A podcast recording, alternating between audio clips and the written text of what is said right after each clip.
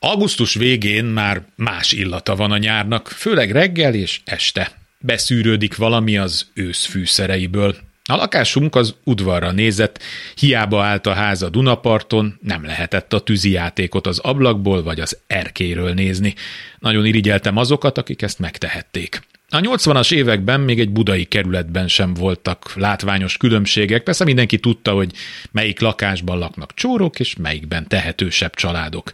Nekem gyerekként valamiért az erkély és az utcai ablak volt ennek a fontos mércéje, miközben ebből nem lehetett okvetlenül ilyen következtetést levonni. A második világháború utáni történelem szanaszét szórta az embereket, hogy aztán mindenki máshol landoljon.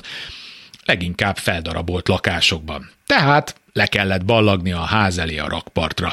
Napközben, akkor is volt légiparádé, ugráltak az ejtőernyősök a folyóba, sétahajón transzparens, éjjen pártunk és népünk szilárd egysége. Este újra irány a parti kövek, nem volt kordon, valtonos kopaszok, ment mindenki, amerre látott.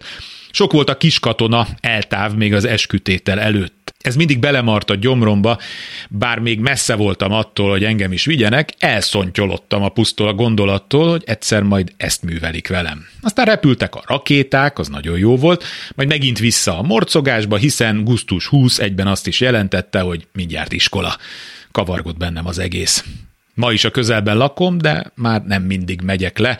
Utálom a tömeget, szorongó, tépelődő gyerekből, morcos felnőtt lettem.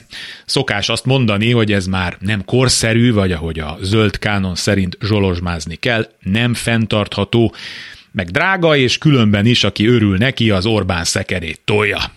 Kádár azt mondta, hogy aki nincs ellenünk, az velünk van. Mégsem gondolom, hogy a kis Ivánka és a barátnője combját markolászó sorkatona Kádár szekerét tolta volna.